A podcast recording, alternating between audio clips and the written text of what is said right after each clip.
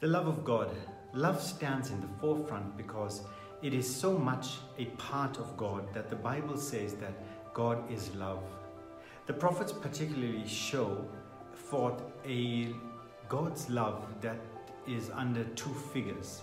And there is a figure of conjugal love, uh, which is the love a, of a man that has for a wife, uh, or a vice versa, married love. And then in the figure of paternal love, we see the love of a father for a child.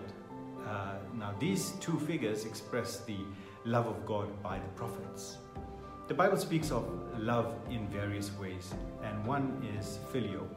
This is the type of love that people have for one another because they have a mutual interest in things. Now, this is a give and take type of love. The other is agape. Agape is stressed in the New Testament and it speaks of a love that is given by God. It involves sacrifice, uh, the love of giving. The agape kind of love is the greatest expression of God's love. Now, this love is particularly directed to the elect of God. The Bible says that this love is not traceable to their works or their faith. He just loves them unconditionally.